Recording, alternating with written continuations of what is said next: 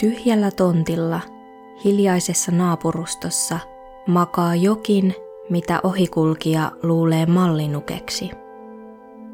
Lähempi tarkastelu paljastaa järkyttävän totuuden, ja niin saa alkunsa mysteeri, joka askarruttaa ihmisiä vielä vuosikymmeniä myöhemmin.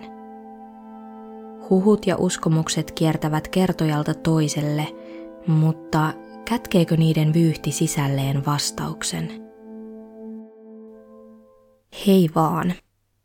Täällä taas Janita ja hiljaisia huutoja. Tämä on Mysteeri- ja True Crime podcast, joten käsiteltävät aiheet ovat paikoin synkkiä, väkivaltaisia ja mahdollisesti ahdistavia. Kuuntelethan siis omalla vastuulla ja oman harkintasi mukaan. Ja mikäli jokin aihe tuntuu juuri sulle sopimattomalta, toivottavasti löydät sopivampaa kuunneltavaa mun muiden jaksojen joukosta. Tämänkertaiseen jaksoon annan sisältövaroitusta sen verran, että jaksossa käsitellään jonkin verran henkirikokseen ja erityisesti ruumiin silpomiseen liittyviä väkivaltaisia yksityiskohtia. Yritän pitää käsittelyn melko pikaisena ja pintapuolisena, mutta varoitan kuitenkin vielä ennen graafisimpia yksityiskohtia siltä varalta, että haluat skipata niiden yli. Mulla on tällä kertaa käsittelyssä vähän tunnetumpi tapaus, tai ainakin luulen, että moni on saattanut vähintäänkin kuulla tästä, vaikka tapahtuneesta on aikaa reilusti yli 70 vuotta. En kuitenkaan juuri löytänyt suomenkielisiä jaksoja ainakaan Spotifysta tai Podimosta, joita itse käytän podien kuunteluun, joten toivottavasti tämä tapaus on mahdollisesta tuttuudestaan huolimatta kuitenkin kiinnostavaa kuultavaa. Tähän alkuun haluan vielä todeta, että tästä tapauksesta löytyy jonkin verran osittain ristiriitaista tietoa – se on ymmärrettävää, kun aikaa on kulunut ja tapaus on saanut valtavasti huomiota paitsi tapahtuma-aikana, myös vielä paljon sen jälkeenkin. Tapaukseen liittyy lisäksi uskomuksia ja jopa myyttejä, jotka ovat syntyneet ajan saatossa tiedon ja huhujen kiertäessä kertojalta toiselle. Olen parhaani mukaan yrittänyt suorattaa tähän jaksoon niitä tietoja, jotka pysyivät yhdenmukaisina lähteestä toiseen. Paljon jäi kuitenkin jakson ulkopuolelle siitä syystä, etten pystynyt varmistamaan, mikä kaikki pitää paikkaansa ja mikä taas ei. Netistä löytyy kuitenkin paljon lisäluettavaa, mikäli tämä jakso herättää kiinnostuksen – ja onpa aiheesta useampi kirjakin kirjoitettu. Tammikuun 15. päivänä vuonna 1947 kello 10 aikaan aamulla Perry Persinger-niminen nainen käveli pientä lastaan rattaissa työntäen Los Angelesilaisessa Leimert Parkin naapurustossa. Hän oli matkalla hakemaan puolisonsa kenkiä suutarilta. Naapurusto oli niihin aikoihin vasta kehittymässä. Siellä oli tyhjiä, ruokottomia tontteja ja vain harvakseltaan taloja.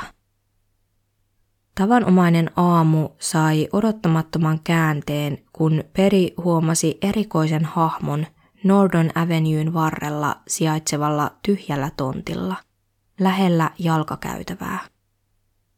Hän luuli hahmoa aluksi mallin nukeksi, sillä tämä oli epäluonnollisessa asennossa ja tämän iho oli luonnottoman valkea. Lähempi tarkastelu osoitti kuitenkin, että kyseessä oli ihmisen alaston ruumis. Peri hakeutui välittömästi läheiseen taloon puhelimen ääreen ja ilmoitti havainnostaan poliisille. Poliisienkin ensimmäinen reaktio oli, että kyseessä oli mallinukke ja heidän kustannuksellaan pilailtiin. Pian he kuitenkin totesivat löydön nuoren naisen ruumiiksi. Siihen oli kohdistettu raakaa väkivaltaa. Nyt, mikäli haluat skipata graafisimmat yksityiskohdat, hyppää eteenpäin noin minuutin verran. Ruumis oli halkaistu kahteen osaan vyötärön kohdalta ja sen suupielet oli viilletty auki. Osia ruumiista oli leikattu irti. Vaikka pahoinpitelystä ja väkivallasta oli selviä jälkiä, ei missään ollut kuitenkaan verta. Tekijä vaikutti valuttaneen ruumiista veren, puhdistaneen sen ja siivonneen jälkensä huolellisesti.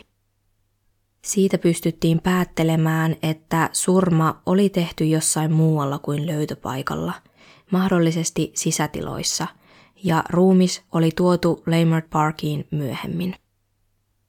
Minkäänlaista yritystä ruumiin kätkemiseksi ei ilmeisesti ollut, sillä ruumis oli aseteltu näkyvälle paikalle poseeraavaan asentoon, jossa käsivarret olivat pään yläpuolella ja jalat oli levitetty auki.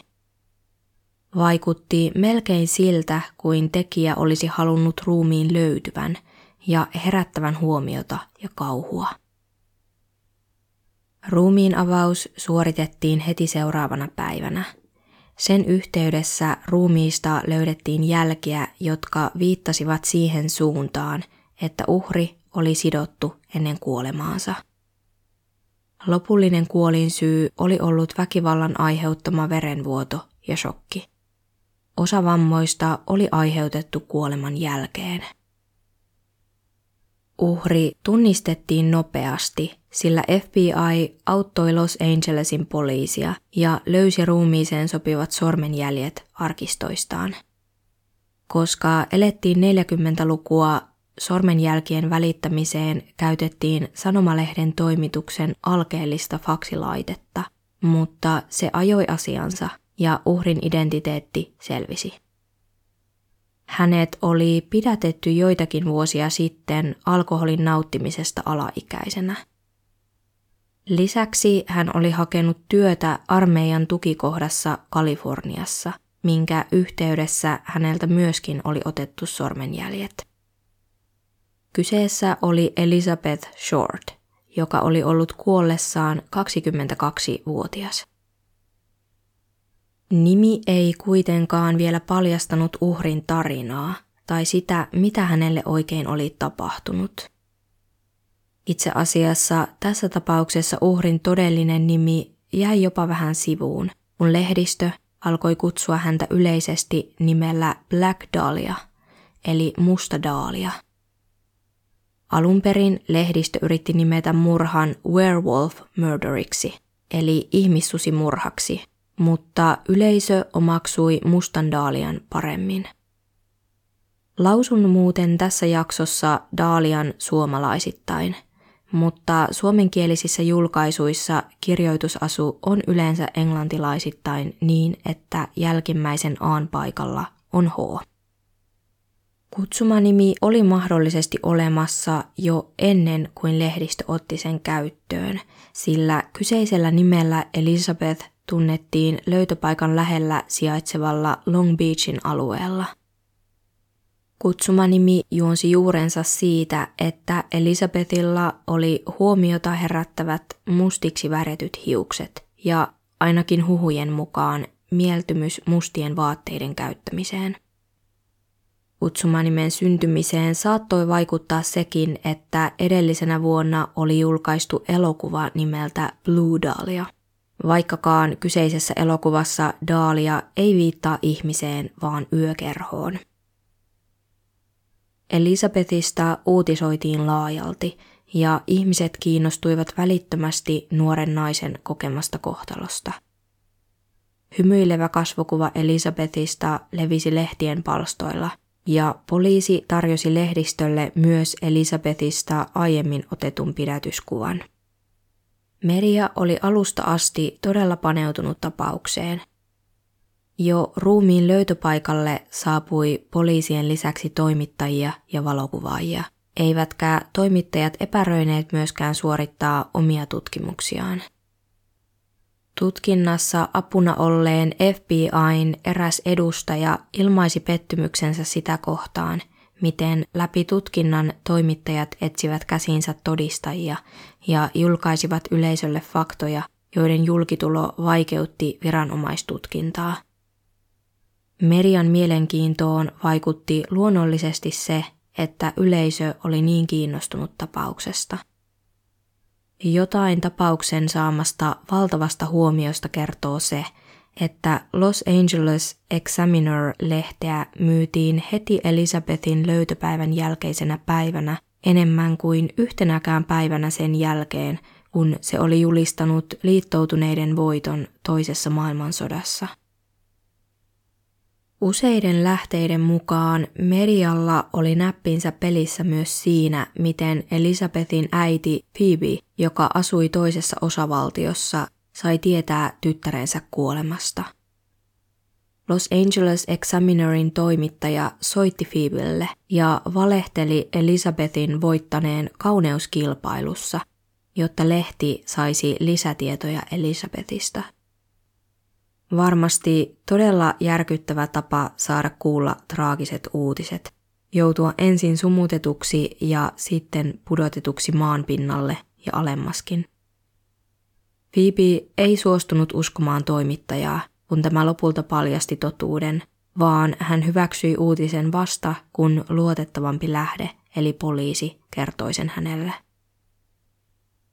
Poliisi sai jo varhaisessa vaiheessa selville, että Elizabeth oli tiettävästi nähty viimeksi elossa tammikuun yhdeksäntenä päivänä, vajaa viikko ennen hänen ruumiinsa löytymistä. Tuolloin hän oli poistunut autosta Biltmore Hotel-nimisen hotellin luona, ja hänet oli myös nähty hotellin aulassa. Selvisi, että Elisabethilla oli ollut paljon sosiaalisia kontakteja. Hänellä oli ollut tapana käydä paareissa ja muissa öisissä ajanviettopaikoissa, ja hän oli ollut usein vuorovaikutuksessa muiden ihmisten kanssa. Poliisikin hyödynsi lehdistöä alkaessaan tutkia tapausta. Elisabetista julkaistiin tiedote, jossa mainittiin tiedossa ollut viimeinen havaintopaikka ja aika sekä tunnistetietoja, jotka voisivat auttaa ihmisiä muistikuvien verestämisessä. Tiedotteessa pyydettiin lisätietoa Elisabetista ja hänen liikkeistään ja vaiheistaan, erityisesti tammikuun 9. päivästä tammikuun 15. päivään, jonka aamuna Elisabetin ruumis oli löydetty. Elisabethilla kuvattiin olleen viimeisen tiedetyn havainnon aikaan yllään musta puku, valkoinen pörröinen paita, pitkät valkoiset hansikkaat ja mustat korkokengät. Mukanaan Elisabeth oli kantanut mustaa kassia, jossa oli ollut osoitekirja. Hänen sormenkynsiään kuvailtiin pureskelluiksi. Vähitellen osia Elisabetin elämäntarinasta alkoi kuin alkoikin valjeta –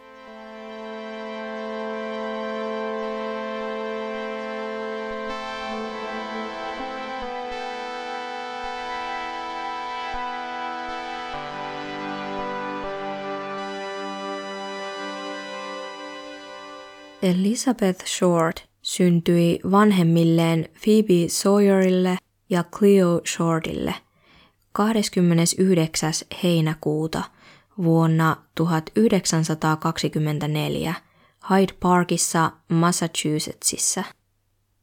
Perhe muutti myöhemmin Massachusettsin Medfordiin, missä Elizabeth vietti lapsuutensa ja nuoruutensa. Hänestä käytettiin kutsumanimiä Peri ja Beth. Hänellä oli neljä siskoa, joista hän oli ikäjärjestyksessä keskimmäinen. Elisabethin elämän alkutaival ei ollut aivan helppo tai huoleton, sillä isä Cleo hylkäsi perheen ja katosi Elisabethin ollessa kuuden vanha. Ennen Cleon katoamista hänen yrityksensä, joka oli rakentanut minigolf-ratoja, oli mennyt konkurssiin laman alla. Cleon auto löydettiin hylättynä sillan luota, mikä herätti epäilyksen siitä, että hän olisi tehnyt itsemurhan. Jäljelle jäänyt perhe kärsi taloushuolista ja toimeentulovaikeuksista. Phoebe yritti elättää itsensä ja lapsensa työskentelemällä kirjanpitäjänä. Elisabethia vaivasivat terveysongelmat. Hänellä oli astma ja hän joutui lapsena myös keuhkoleikkaukseen. Lääkäreiden arvion mukaan leudompi ilmasto tekisi hänelle hyvää, ja niinpä Elisabeth viettikin joitakin talvikuukausia etelämpänä Floridassa. Elisabeth ei koskaan valmistunut high schoolista, vaan hän keskeytti koulunkäynnin. Hänen koulukaverinsa luonnehtivat häntä mukavaksi tytöksi ja lisäksi kauniiksi ja katseita kääntäväksi. Hän herätti huomiota ulkonäöllään jo varhain. Elisabethin isä Cleo otti yllättäen yhteyttä Phoebeen, kun hänen katoamisestaan oli kulunut jo useita vuosia. Hän toivoi voivansa palata takaisin perheen elämään. Selvisi, että Cleo oli lavastanut oman katoamisensa ja muuttanut omilleen Kaliforniaan. Phoebe ei kuitenkaan antanut katoamistempausta anteeksi, eikä perhe koskaan varsinaisesti yhdistynyt uudelleen. Elisabeth puolestaan oli myöhemminkin jonkin verran tekemisissä isänsä kanssa, sillä hän asui tämän luona Kaliforniassa hetken aikaa ollessaan 18-vuotias. He eivät kuitenkaan lopulta tulleet toimeen ja Elisabeth joutui lähtemään. Hän ei halunnut palata Massachusettsiin ja hänen aikuiselämäänsä luonnehtikin jatkuva matkustelu eri kaupunkien ja jopa osavaltioiden välillä ja sekalaiset työt tarjoilijana. Hän oli toisinaan kodittomana ja yöpyi hotelleissa tai muiden ihmisten luona, eikä hän asettunut minnekään kovin pitkäksi aikaa. Vaikka virkavalta sai kertaalleen hänet kiinni alaikäisenä juomisesta ja hänellä oli tapana käydä paareissa, ei hän yleensä käyttänyt alkoholia. Hän ei myöskään tupakoinut astmansa takia, vaikka 40-luvulla tupakointi oli yleistynyt naisten keskuudessa. Elisabethin henkilökohtaisista ihmissuhteista tiedetään sen verran, että hän oli lyhyen aikaa kihloissa armeijan palveluksessa olleen Matthew Gordon-nimisen miehen kanssa. Pian kihlautumisen jälkeen 10. elokuuta vuonna 1945 Tämä kuitenkin kuoli lentoonnettomuudessa työkomennuksella vain vähän ennen toisen maailmansodan päättymistä. Se oli kova isku Elisabethille, joka ei koskaan vaikuttanut kunnolla toipuvan surustaan. Los Angelesiin Elisabeth päätyi puolisen vuotta ennen kuolemaansa – Yksi yleisistä ja sitkeistä käsityksistä on, että hän tavoitteli näyttelijän uraa. Hollywood hopeful on termi, jota näkee käytettävän tässä yhteydessä. Todellisuudessa ei kuitenkaan ole täyttä varmuutta siitä, millaisia tavoitteita tai tulevaisuuden suunnitelmia Elisabethilla oli. Se tiedetään, ettei hänellä ainakaan ollut minkäänlaisia näyttelijän töitä – eikä hän niitä tiettävästi etsinytkään. Vaihtoehtoinen selitys Los Angelesiin menemiselle onkin, että Elizabeth yritti elvyttää romanttista suhdettaan Gordon Fickling-nimisen lentäjän kanssa, johon hän oli tutustunut sodan alussa. Toinen selvästi virheellinen käsitys, johon saattaa törmätä tähän tapaukseen tutustuessaan, on se, että Elisabeth olisi ollut prostituoitu. Niin ei kuitenkaan ollut. Hän oli kulkija ja ajelehtija, jolla ei aina ollut kotia tai työpaikkaa, mutta todellisuudessa mikään ei viitannut siihen, että hän olisi tehnyt seksityötä itsensä elättääkseen. Mediassa Elisabethia on kuvattu myös siveettömäksi ja kevytkenkäiseksi, mutta nekin ovat hyvin kyseenalaisia väitteitä. Elisabetin lapsuuden aikainen ystävä on ilmaissut, että tapa, jolla Elisabeth mediassa esitettiin, oli kammottava. Osa Elisabetiin liittyvistä harhakuvista on saattanut saada alkunsa siitä, että Elisabeth itse kertoi uudelleen omaa elämäänsä, esimerkiksi kirjeissä, joita hän äidilleen lähetti. Esimerkiksi käsitys näyttelijän uran tavoittelusta on saattanut saada alkunsa siitä, miten Elisabeth asui vuokrahuoneessa yhdessä aloittelevan näyttelijän kanssa, omaksui tämän kertomuksia ja jakoi niitä eteenpäin perheenjäsenilleen ja ystävilleen. On viitteitä siitä, että joskus hän myös väritti elämäntarinaansa, jotta se olisi vedonnut ihmisiin paremmin. Hän oli osan aikuiselämästään koditon ja vähävarainen ja joutui toisinaan luottamaan muiden ihmisten hyvän tahtoisuuteen. Elizabeth matkusti San Diegoon juuri ennen kuolemaansa. Hän palasi sieltä Los Angelesiin Robert Manley-nimisen miehen kyyditsemänä. Kyseinen mies oli se henkilö, joka jätti Elizabethin Biltmore-hotellin luokse tammikuun 9. päivänä vuonna 1947. Päivänä, jona Elizabeth viimeisen kerran nähtiin elossa. Elisabeth oli aikeissa tavata siskonsa hotellilla – Joskin on mahdollista, että kyseessä oli vain peitetarina esimerkiksi Robertista eroon pääsemiseksi. Vieläkään ei tiedetä, mitä Elisabeth teki tai missä hän oli yhdeksännestä päivästä viidenteen jona hänen ruumiinsa löydettiin.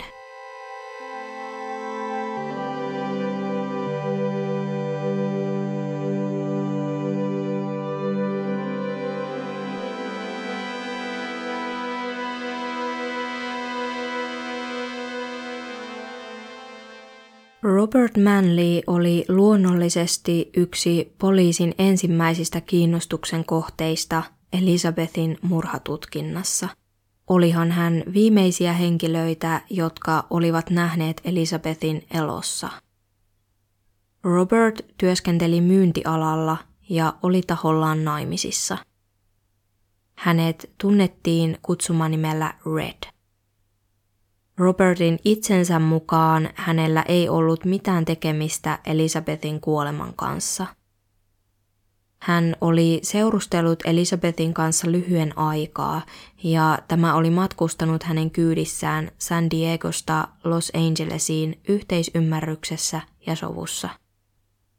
Matkan varrella he olivat yöpyneet motellissa, mutta platonisissa merkeissä – Poliisikin tuli lopulta siihen tulokseen, ettei selviä viitteitä Robertin osallisuudesta ollut. Ja lisäksi tällä oli alibi, ja tämä läpäisi ainakin kaksi valheenpaljastuskoetta. Poliisi sai uutta materiaalia ja uusia epäiltyjä tutkittavakseen vielä tammikuun aikana, kun reilu viikko Elisabethin ruumiin löytymisen jälkeen Los Angeles Examiner-lehden toimitus sai postin mukana huolestuttavan lähetyksen. Sen osoite oli koostettu kirjaimista, jotka oli leikattu erilaisista painetuista teksteistä, ja sen lisäksi kirjekuoressa oli lause Heaven is here, eli taivas on täällä. Mukana oli myös viesti, jossa luki Tässä ovat Daalian tavarat – Kirje seuraa perässä. Vuoren sisältä paljastui tavaroita, joiden tutkimusten myötä osoitettiin kuuluneen Elisabethille. Niihin kuului Elisabethin henkilökohtaisia dokumentteja, kuten syntymätodistus ja sosiaaliturvakortti. Lisäksi lähetyksen mukana oli osoitekirja, jonka kanteen oli kirjailtu nimi Mark Hansen – siitä puuttui sivuja. Alusta asti epäiltiin, että Elisabetin surmaaja oli lähetyksen takana, ja kirjekuoresta ja tavaroista yritettiin ottaa sormenjälkiä sieltä varalta, että niitä vastaavat jäljet löytyisivät poliisin arkistoista. Se ei kuitenkaan onnistunut, sillä tavarat oli käsitelty bensiinillä. Lähetyksen jälkeen sanomalehdet ja poliisi saivat lukuisia muitakin kirjeitä, jotka väitetysti olivat murhaajalta peräisin, mutta ainakin osa niistä todettiin väärennöksiksi, joissa yritettiin jäljitellä ja kopioida todellista murhaajaa. Samoihin aikoihin lähetyksen saapumisen kanssa löydettiin myös kenkä ja rahapussi, jotka tunnistettiin kuuluvaksi Elisabethille. Ne löytyivät roskalaatikosta useamman kilometrin päästä ruumiin löytöpaikasta. Nekään eivät kuitenkaan johdattaneet poliisia tekijän jäljille. Mark Hansen, jonka nimi oli osoitekirjan kannessa – oli varakas paikallinen mies, joka pyöritti yökerhoa. Poliisin mielenkiinto suuntautui luonnollisesti häneen. Hän vahvisti Elisabethin yöpyneen joskus hänen luonaan, mutta kiisti tietävänsä mitään tämän kohtalosta, ja poliisi pystyi sulkemaan hänenkin osallisuutensa pois. Ilmeisesti osoitekirja todella oli Hansenin – ja yhden lähteen mukaan hän sen kertoi antaneensa sen Elisabethille lahjaksi, mutta muuten en juuri löytänyt tietoa tai virallisia teorioita siitä, miten ja miksi kirja oli Elisabethille päätynyt. Joka tapauksessa poliisi alkoi seuraavaksi käydä läpi ihmisiä, joiden yhteystiedot löytyivät osoitekirjasta – Poliisi haastatteli ja tutki useita kymmeniä henkilöitä, joista monet toistivat samaa tarinaa. He olivat tavanneet Elisabetin sattumalta, käyneet ehkä ulkona syömässä tämän kanssa ja sitten tiet olivat jälleen eronneet. Kukaan ei vaikuttanut tietävän mitään Elisabetin kohtalosta. Samaan aikaan poliisi vastaanotti kymmeniä tunnustuksia henkilöiltä, jotka väittivät surmanneensa Elisabetin. Tällainen virheellisten tunnustusten ilmiö on ollut esillä monissa muissakin henkirikoksissa, jotka ovat saaneet paljon huomiota ja julkisuutta. Ja valitettavasti se vie poliisin resursseja ja vaikeuttaa todellisen tekijän löytämistä – Varsinaisia epäiltyjäkin kuitenkin riitti, samoin kuin tutkintalinjoja. Asiantuntijat määrittelivät, että Elisabetin ruumiin silpominen oli niin siististi ja asiantuntevasti tehty, että se oli vaatinut jonkinlaista ennakkokokemusta ja ihmisen anatomian tuntemusta – Tapauksen päätutkija Harry Hansen uskoi, että Elisabethin tappajalla oli nimenomaan kirurgista osaamista, sillä hän oli kohdannut urallaan muitakin tapauksia, joissa ruumiita oli silvottu ja paloiteltu, mutta Elisabethin ruumiin käsittely erosi niistä. Niinpä poliisi suoritti tutkimuksia muun muassa lääketieteen opiskelijoiden keskuudessa – Elisabethin mieskontaktit ja entiset seurustelukumppanit saivat hekin osakseen erityistä huomiota. Joidenkin todistajien mukaan Elisabeth olisi ennen kuolemaansa osoittanut ja ilmaissut pelkoa jotakin entistä poikaystävänsä kohtaan, ja poliisi kävikin läpi useita henkilöitä, jotka saattaisivat sopia kuvaan. Yksi heistä oli Gordon Fickling – Elisabethin entinen poikaystävä. Hänellä kuitenkin oli alibi ja hän pystyi todistamaan kirjeenvaihdon perusteella, ettei hänen ja Elisabethin välillä ollut ollut kaunaa. Lisäksi tutkittiin sitä mahdollisuutta, että Elisabeth olisi yksi sarjamurhaajan uhreista – Elisabethin tapausta linkitettiin muun muassa Clevelandin torsomurhiin, joissa tuntemattomaksi jäänyt tekijä tappoi ainakin 12 ihmistä, joiden ruumiit hän paloitteli. Kyseiset murhat tapahtuivat kuitenkin jo 1930-luvulla ja toisessa osavaltiossa, eikä yhteyttä niiden ja Elisabetin murhan välillä löytynyt. Lukuisia muitakin murhia on yritetty yhdistää Elisabetin tapaukseen, mutta pitäviä todisteita ei ole löydetty. Vaikkei henkirikos ratkennut aikanaan, sitä on yritetty ratkoa vielä pitkään sen jälkeenkin. FBIssa työskennellyt John Douglas, joka on tullut tunnetuksi rikollisten profiloinnista ja kirjoittanut ja julkaissut siitä teoksia, on arvioinut, että nykymaailmassa vastaavanlainen murha voisi hyvinkin olla ratkaistavissa. Elisabetin murhaaja vietti paljon aikaa uhriensa kanssa ja siten tuli paljastaneeksi itsestään monenlaista. Douglas on jopa tehnyt murhaajasta profiilin. Hänen päätelmiensä mukaan kyseessä oli valkoinen mies, joka oli lähellä 30 tai vanhempi ja yksin asuva. Hän työskenteli esimerkiksi lihakauppiaana tai teurastajana tai muunlaisessa ammatissa, jossa käytettiin käsiä. Hän oli tottunut veitsen käsittelijä, joka ei kaihtanut verta. Hän kohtasi Elisabetin ja vietti tämän kanssa aikaa alkoholia juoden, kunnes Elisabeth torjui hänen lähestymisyrityksensä. Torjunta yhdistettynä henkilökohtaiseen ja taloudelliseen stressiin laukaisi tekijässä murhanhimoisen raivon.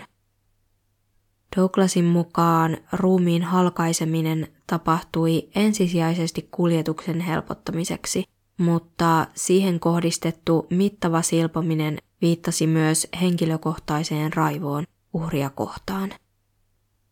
Douglas on kiinnittänyt huomiota myös siihen, että murhaaja valitsi ruumiille riskialttiin sijoituspaikan keskellä naapurustoa, vaikka hän olisi voinut helposti kuljettaa ruumiin kauemmas ja syrjemmäs.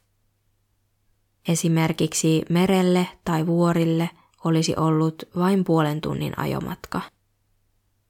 Douglasin mukaan tekijä halusi herättää ihmisissä pelkoa – ja valitsi siksi tietoisesti julkisen paikan, josta ruumis epäilemättä löydettäisiin. Douglasin mielestä tekijällä saattoi myös olla jonkinlainen henkilökohtainen yhteys kyseiseen naapurustoon.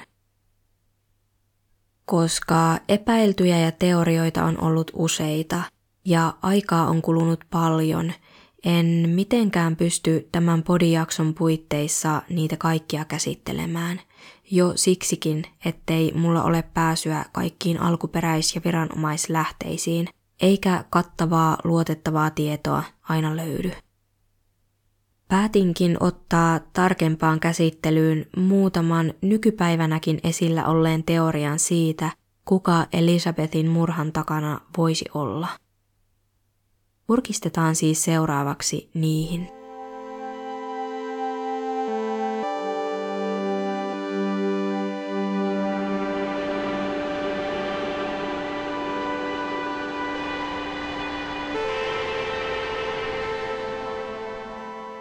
Eläköitynyt Los Angelesin poliisin rikostutkija Steve Hodel kävi isänsä George Hodelin tavaroita läpi 90-luvulla tämän kuoltua. Hän löysi niiden joukosta valokuva-albumin, joka herätti hänen uteliaisuutensa. Albumissa oli tavanomaisia perhekuvia, vaikka George olikin ollut perheestään etääntynyt isä. Niiden lisäksi siellä oli kuitenkin kaksi valokuvaa nuoresta naisesta, jolla oli tummat, kiharat hiukset. Steven välitön ajatus oli, että nainen näytti mustalta daalialta. Pitkän linjan kokeneena rikostutkijana Steve päätti alkaa tutkia, olisiko hänen isällään Georgilla ja Elizabeth Shortilla todella voinut olla yhteys. Hän lähetti löytämänsä valokuvat kasvojen tunnistuksen asiantuntijalle. Toisen kuvan nainen tunnistettiin toiseksi henkilöksi ja toinen jäi tuntemattomaksi. Steve lähetti myös näytteitä isänsä käsialasta käsiala-asiantuntijalle, jotta niitä voitaisiin verrata viesteihin, joita Elisabetin väitetty tappaja oli lähettänyt postitse murhan jälkeen. Asiantuntijan mukaan käsialojen välillä oli selvää yhdenmukaisuutta, mutta tulokset jäivät kuitenkin epävarmoiksi. Stevellä oli muutakin potentiaalista todistusaineistoa. George Hodel oli ollut ammatiltaan lääkäri ja lisäksi perhe oli asunut Franklin Avenuella. Moni Steven haastattelema henkilö muisteli, että tappajan oli uskottu olleen juuri Franklin Avenuella asunut lääkäri.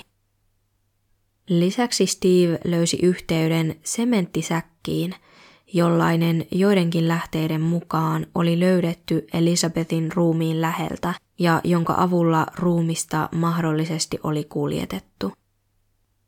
Steve löysi nimittäin kuitin ajalta, jolloin hänen lapsuuden kotiaan oli rakennettu. Kuitin sementtisäkeistä, jotka olivat olleet samaa kokoa ja merkkiä kuin Elisabetin ruumiin luota löydetty. Lisäksi Steve teorisoi, että surrealistinen valokuvaaja Man Ray olisi innoittanut ja auttanut Georgia murhan toteutuksessa, koska kaksi Rain ottamaa valokuvaa muistuttavat Elisabetin ruumista. Koska Steve oli jo eläköitynyt poliisin palveluksesta, hänellä ei ollut suoraa pääsyä poliisin hallussa olleeseen tutkimusaineistoon. Hän kuitenkin vetosi lakiin tiedon vapaudesta päästäkseen aineistoon käsiksi. Los Angeles Timesin kolumnistin Steve Lopezin avustuksella hän sai selville, että hänen isänsä oli kuin olikin ollut poliisin epäiltyjen listalla Elisabetin henkirikoksessa. George Hodelia oli jopa salakuunneltu 50-luvulla – Steve Hodelin mukaan puhtaaksi kirjoitettu salakuuntelu paljasti, että helmikuussa 1950, siis kolme vuotta Elisabetin kuoleman jälkeen, tuntematon naisääni oli kirkunut talossa kahteen kertaan. Myöhemmin samana päivänä George oli puhunut uskotulleen häiritseviä asioita jonkun tappamisesta tyynyyn tukehduttamalla. Salakuuntelu paljasti myös maininnan Elisabethista. Vapaasti suomennettuna. Jos oletetaankin, että tapoin mustan daalian, he eivät voi todistaa sitä enää. He eivät voi puhua sihteerilleni, koska hän on kuollut. Tosin huomionarvoista on, että myöhemmin samassa nauhoituksessa George oli ilmoittanut epäilevänsä että häntä salakuunneltiin. Eli mahdollista on, että hän oli pilaillut tutkijoiden kustannuksella. Steve Hodel sai vastakaikua teorialleen, kun Los Angelesin piirikunnan lakipalveluissa työskennellyt Steve Kay suostui käymään läpi hänen aineistoaan. Tässä on nyt mainittu monen monta Steveä, toivottavasti ette mene sekaisin.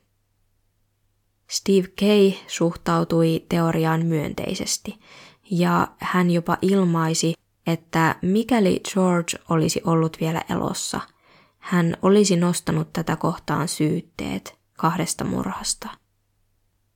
Myöhemmin Steve Kay kuitenkin ilmoitti, ettei ollutkaan samaa mieltä kaiken kirjassa kerrotun kanssa – Varsinaista läpimurtoa ei Steve Hodelin teoria ole kokenut. Los Angelesin poliisin suhtautuminen on ollut välttelevää. Esimerkiksi poliisiluutnantti Brian Carr on sanonut, ettei hänellä ole aikaa todistaa tai kumota Steve Hodelin väitteitä, koska hän on hautautunut rikostapauksiin, joissa on varsinaisia todisteita ja joilla on siten vielä realistiset mahdollisuudet selvitä. Hodelin mielestä vastahakoisuuden taustalla saattaa olla poliisin peittelyyritys. Steve Hodel on kirjoittanut kirjan nimeltä Black Dahlia Avenger, jossa hän esittelee teoriansa ja ratkaisunsa Elizabeth Shortin murhaan. Se julkaistiin vuonna 2003.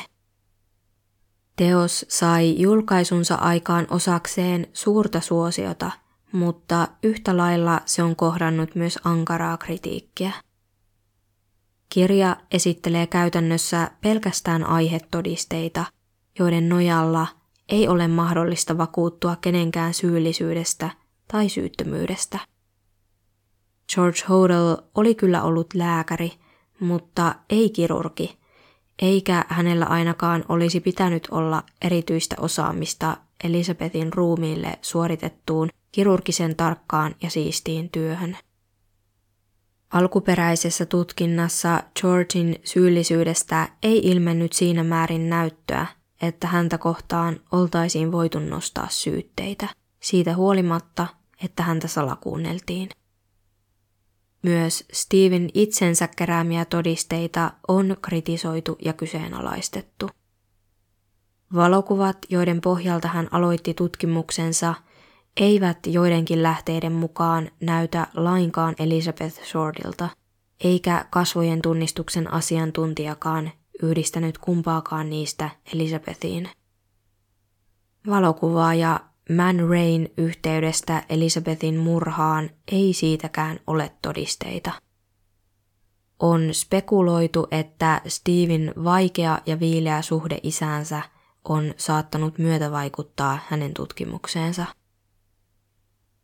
Steven pitkä ura poliisissa rikosten parissa on tuonut hänelle uskottavuutta ja auktoriteettia, mutta monien mielestä hän on mennyt liian pitkälle viimeistään yhdistäessään isänsä Mustan Daalian lisäksi myös tunnettuihin Zodiac-murhiin. Lucilla Lalu-nimisen henkirikoksen uhrin ruumis löydettiin nimittäin alle kilometrin päästä George Hodelin kotoa Manilasta Filippiineiltä. George siis oli jättänyt perheensä ja muuttanut Filippiineille Steven ollessa vielä lapsi. Ruumis oli silvottu ja aseteltu omituisesti niin kuin Elisabethinkin ruumis, ja lisäksi se löytyi Zodiac-nimisen kadun yhteydestä. Steve on yhdistänyt isäänsä kaiken kaikkiaan yli 20 murhaa. Ei ole kuitenkaan pitäviä todisteita siitä, että George Hodel olisi ollut sarjamurhaaja tai edes murhaaja. Oli miten oli, Steve Hodel ei ole ainoa, joka on väittänyt isänsä tappaneen Elizabethin. Myös Janice Knowlton on kirjoittanut kirjan Daddy was the Black Dahlia Killer, jossa hän kertoo todistaneensa, kuinka hänen isänsä paloitteli Elisabethin ruumiin. Hän pohjasi kertomuksensa tukahdutettuihin muistoihin. Janicein isä oli muuten sattumoisin myöskin nimeltään George.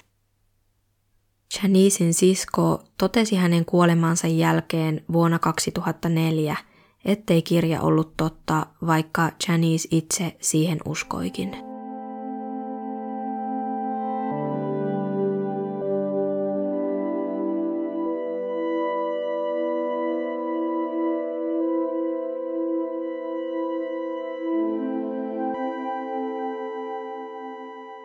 Larry Harnish on yksi tämän päivän tunnetuimpia Elisabethin murhaa tutkineita ja siitä julkaisseita kirjoittajia.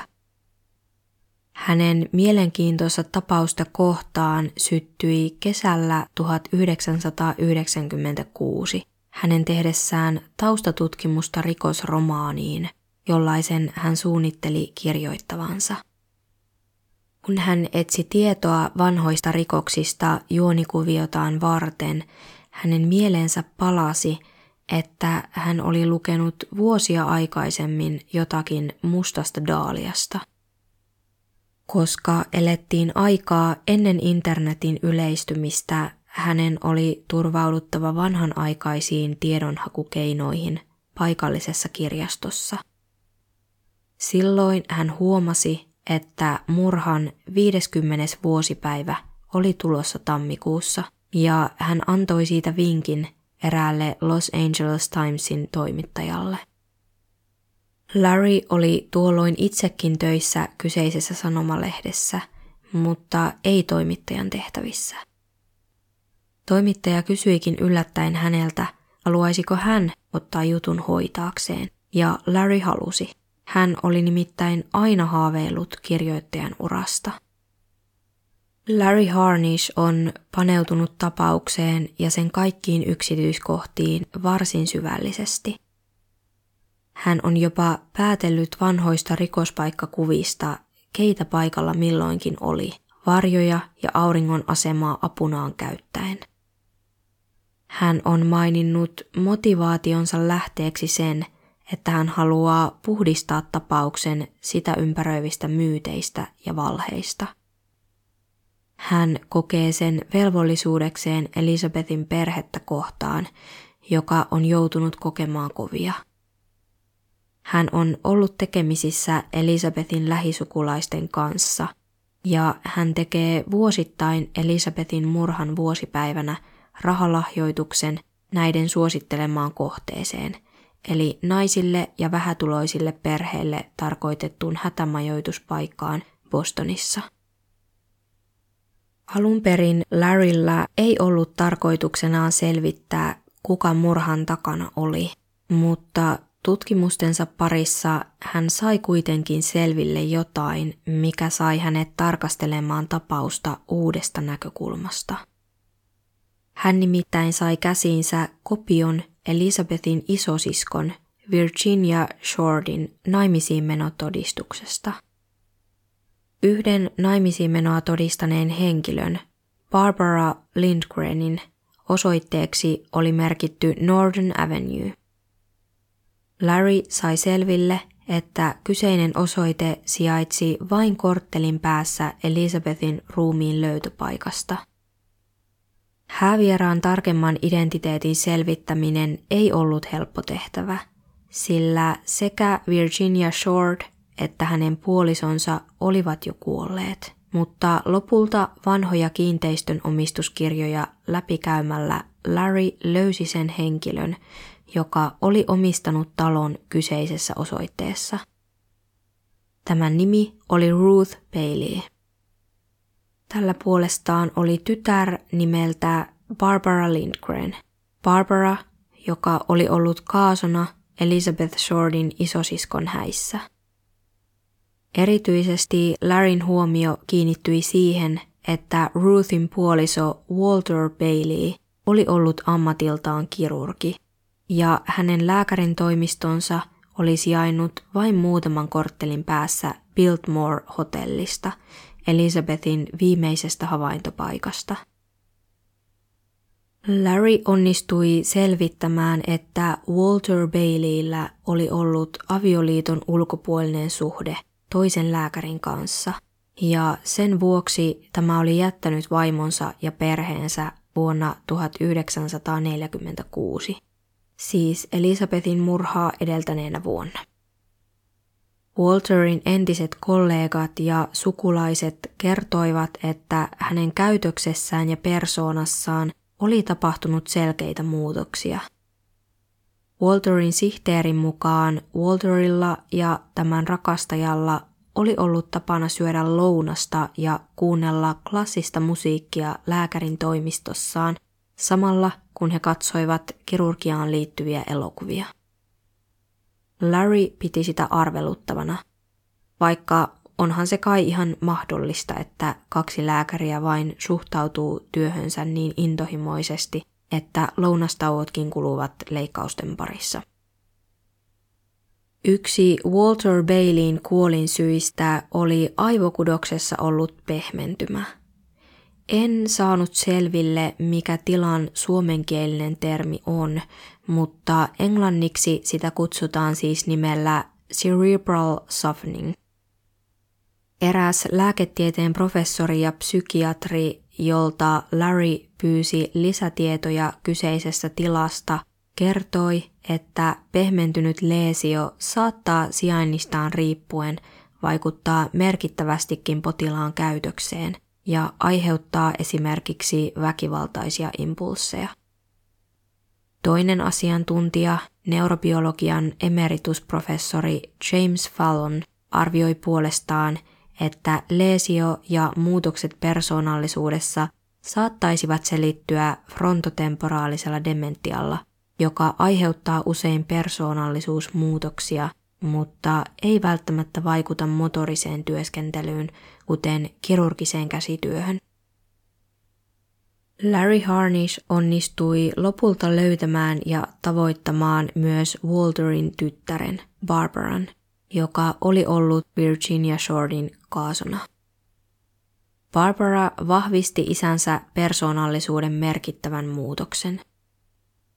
Elisabethin liittyen hän kertoi sen verran, että oli suostunut tämän siskon kaasoksi, koska ei ollut ollut ketään muutakaan.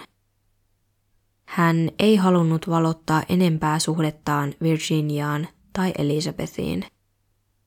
Larryn mielestä Barbaran varovainen ja välttelevä reaktio tapausta kohtaan oli omituisen puolusteleva ja jopa valmiiksi harjoitelun oloinen, aivan kuin tämä olisi odottanut jonkun saapuvan ja kysyvän Elisabethista. Keskustelun lopuksi Barbara vetosi Larryin, ettei tämä jakaisi kenellekään muulle hänen yhteystietojaan. Larry rakensi lopulta tutkimustensa tuloksena teorian siitä, mitä Elisabethille oli tapahtunut. Hän oli saanut selville, että Elisabethin sisko Virginia ja tämän puoliso olivat tunteneet Peiliin perheen hyvin. Koska Elisabeth oli toisinaan ollut koditon ja joutunut luottamaan ihmisten hyvän tahtoisuuteen, majapaikan saadakseen. Virginia puolisoineen oli saattanut vinkata hänelle Peilin perheestä, jolta voisi tarvittaessa saada apua. Sitä kautta Elizabeth olisi saattanut päätyä tekemisiin Walter Baileyin kanssa. Larry on löytänyt näkökulman myös siihen, mitä tulee ruumiin sijoituspaikkaan Northern Avenuella ja siihen, että profiloija John Douglas on arvellut paikan olleen tekijälle merkityksellinen. Kyseisellä kadulla vuonna 1920 Walterin poika oli nimittäin jäänyt auton alle ja menehtynyt. Lisäksi samalla kadulla asui Walterin perhe, joka oli etääntynyt hänestä salasuhteen myötä. Walterin poika oli muuten kuollut 13. tammikuuta, päivämääränä, joka saattoi olla myös Elisabethin kuolinpäivä. Elisabethin varmaa kuolinpäivää hän ei tiedetä, koska hänen liikkeistään ei ole varmuutta viimeisen havainnon ja ruumiin löytymisen välillä. Larry Harnishin teoria on myös saanut vastakaikua – Yksi sitä tukeneista on kirjailija James Elroy, joka on perehtynyt Elizabethin tapaukseen syvällisesti ja kirjoittanut sen pohjalta suositun faktaa ja fiktiota sekoittavan teoksen The Black Dahlia. Hänen mukaansa teoria on enimmäkseen vedenpitävä ja uskottavin selitys, jonka hän on kuullut – Los Angelesin poliisin Brian Carr, joka on suhtautunut nihkeästi Steve Hodeliin ja tämän teoriaan isästään Georgeista, on suhtautunut Larryn teoriaan ehkä hieman myönteisemmin, tai ainakin se on herättänyt hänen mielenkiintonsa. Täytyy myöntää, että yhteys Shortin ja Baileyin perheiden välillä on mielenkiintoinen – varsinkin kun ottaa huomioon, että Walter Bailey oli kirurgi, jonka käytöksessä ja persoonallisuudessa tapahtui todistetusti muutoksia. Tämäkin teoria tosin nojaa jonkin verran aihetodisteisiin ja yllättäviin yhteyksiin, jotka eivät sinänsä todista vielä mitään. Larry itse on ilmaissut, ettei ole sataprosenttisen varma asiasta, eikä hänellä vieläkään ole kaikkia yksityiskohtia, jotka hän haluaisi, mutta paketti on kuitenkin vakuuttava. Edellä käsitellyt teoreetikot ja kirjoittajat Steve Hodel ja Larry Harnish ovat yrittäneet todistella toistensa teorioita vääriksi. Jonkin verran kaunaakin vaikuttaisi heidän välilleen kehittyneen, sillä Steve julkaisi Black Dahlia Avenger-kirjansa juuri silloin, kun Larry oli viimeistelemässä oman aiheeseen liittyvän kirjansa toista vedosta. Erityisen harmillista Larryn kannalta oli se, että kirjailija James Elroy, joka oli ollut Larryn tukijoukoissa, vakuuttui Steven teoriasta niin, että päätyikin kirjoittamaan esipuheen Steven kirjan uuteen painokseen. Alun perin hän oli ollut aikeissa kirjoittaa esipuheen Larryn kirjaan. Myöhemmin James Elroy on todennut, että on kaksi asiaa, joista hän kieltäytyy keskustelemasta. Donald Trump ja Mustadaalia. Larry Harnish ei ole ainakaan tietojeni mukaan vieläkään julkaissut omaa kirjaansa, mutta hän ylläpitää sivustoa ja blogia, jotka tarjoavat kattavaa tietoa Elisabetista. Julkaisemattomuuteen on hänen mukaansa vaikuttanut sekin, miten valtavan laaja aineisto hänellä on läpikäytävänään. Se on sinänsä helppo uskoa, etenkin kun hän harjoittaa tutkivan journalismin otteita ja etsii tietoja ja haastattelee ihmisiä itse sen sijaan, että turvautuisi jo olemassa oleviin tietolähteisiin. Yhdestä asiasta Steve Hodel ja Larry Harnish ovat samaa mieltä. Siitä, että kirjailija Pew Eatwellin teoria, jonka hän esittelee vuoden 2017 kirjassaan Black Dahlia Red Rose ei pidä paikkaansa. Pew Eatwellin mukaan Elizabethin tappoi Leslie Dillon, vajaa 30-vuotias hotellityöntekijä. Joidenkin lähteiden mukaan Leslie oli aiemmin työskennellyt hautausurakoitsijan apulaisena, joten teorian mukaan hän olisi saattanut sitä kautta omaksua taitoja ruumiin käsittelyssä. Pew Eatwell esitti, että Leslie olisi surmannut Elisabethin Mark Hansenin pyynnöstä, siis sen yökerhon pyörittäjän, jonka osoitekirja oli ollut Elisabethin hallussa. Syynä olisi ollut se, että Mark oli ollut ihastunut Elisabethiin, mutta tämä oli torjunut hänet. Leslie Dillon oli ollut yksi epäilyistä alkuperäisessä tutkinnassa – ja hän oli ollut hetken aikaa jopa pidätettynä. Pew Eatwellin mukaan Leslie vapautettiin korruption tuloksena siksi, että murhan tilanneella Mark Hansenilla oli ollut henkilökohtaisia yhteyksiä Los Angelesin poliisiin. Todellisuudessa Leslie vapautettiin kuitenkin siksi, että perusteellisten tutkimusten avulla voitiin lopulta todistaa, että hän oli ollut murhan aikaan varmasti San Franciscossa. Teoriasta on osoitettu muitakin aukkoja, esimerkiksi Mark Hansenin ja Leslie Dillonin yhteydestä ei ole pitäviä todisteita. Ja väitettiinpä jossakin myös, ettei Leslie suinkaan ollut työskennellyt hautausurakoitsijan apulaisena, vaan ambulanssin kuljettajana.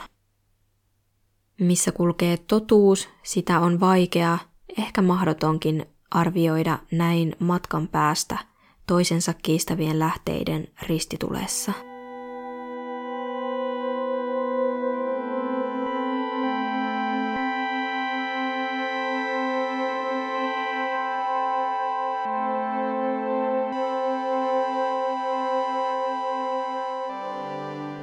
Siinä missä monet vanhat murhat ovat hiipuneet haudan lepoon, Elisabethin karmea kohtalo kiinnostaa edelleen ihmisiä. Sitä on jopa tuotteistettu. Monet tuotteet, kuten hajuvedet ja alusvaatteet, ovat kantaneet mustan daalian nimeä, ja Elisabethin viimeisessä havaintopaikassa eli Biltmore-hotellissa on tarjottu Black Dahlia-koktailia. 1990-luvulla Medford, Elizabeth Shortin lapsuuden kotipaikkakunta, sai Elizabethin muistolaatan lahjoituksena tapaukseen perehtyneeltä freelance-tutkijalta. Se sijoitettiin Salem Streetille, jonka varrella Elisabethin perhe aikoinaan asui. Elisabeth itse on haudattu Oaklandiin, Kaliforniaan, sillä äitinsä mukaan hän rakasti Kaliforniaa. Los Angelesin poliisi on jatkanut henkirikoksen siirtämistä aina uuden tutkijan vastuulle, vaikka tapaus onkin jo kylmennyt, eikä sille enää odoteta ratkaisua. Rikostutkija Mitchi Roberts on kertonut saavansa noin yhden puhelun viikossa Elisabethin tapausta koskien. Osa puheluista on ihmisiltä, jotka ovat suorittaneet omaa tutkimustaan ja rakentaneet teorioita siitä, mitä tapahtui. Osa taas on niiltä, jotka Steve Hodelin ja Janice Naltonin tapaan väittävät, että joku heidän sukulaisensa tai tuttunsa oli vastuussa Elisabetin murhasta. Osassa puheluista puolestaan väitetään, että ratkaisu murhaan löytyy astrologiasta tai muusta yhtä korkealentoisesta. Todennäköisintä kuitenkin lienee se, ettei Elisabetin murha ratkea koskaan. Aikaa on kulunut niin paljon, että tekijä on mitä todennäköisimmin jo kuollut, kuten tapauksen alkuperäiset tutkijatkin.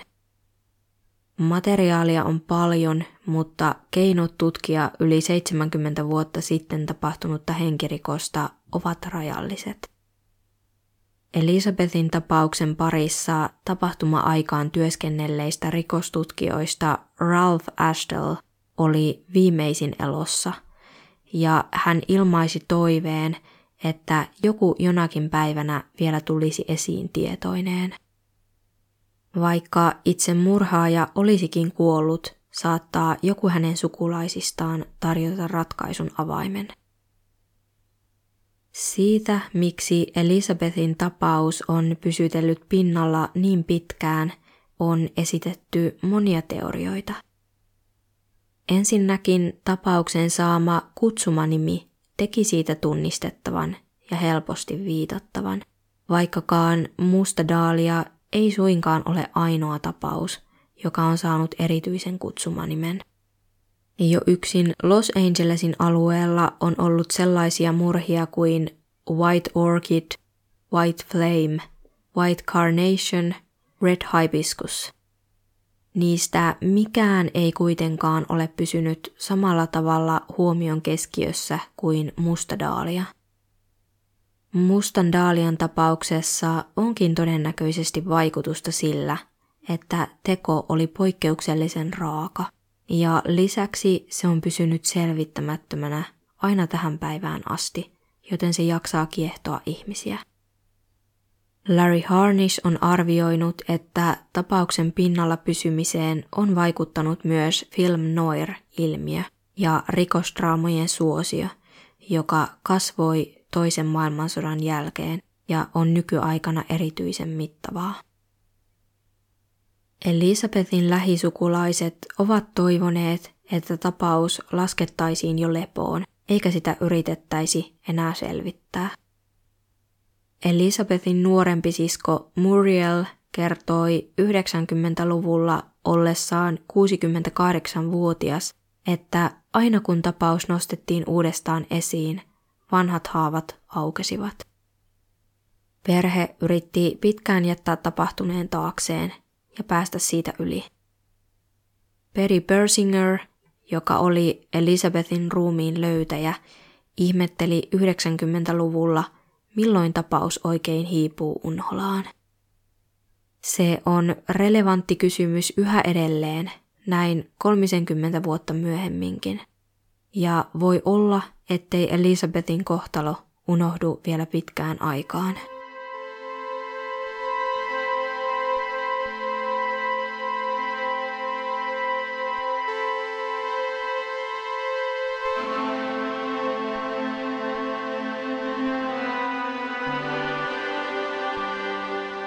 Tässä oli Hiljaisia huutoja podin kuudes jakso.